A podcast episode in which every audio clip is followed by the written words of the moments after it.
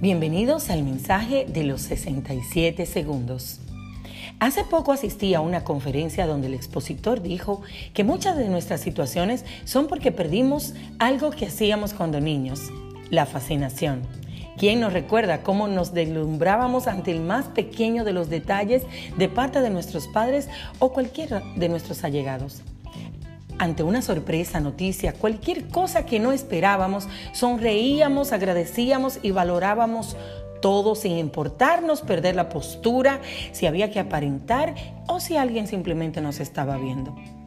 Lo importante era lo que pasaba en nuestro corazón y nuestra mente, una explosión de alegría.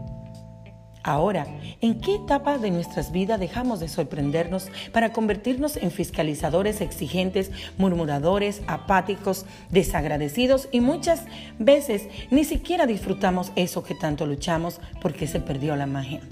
No tenemos que ser como niños de nuevo, sino como adultos conscientes de que la vida en la tierra es una y hay que vivirla aquí y ahora. Soy Águeda Suárez. Dios te bendiga.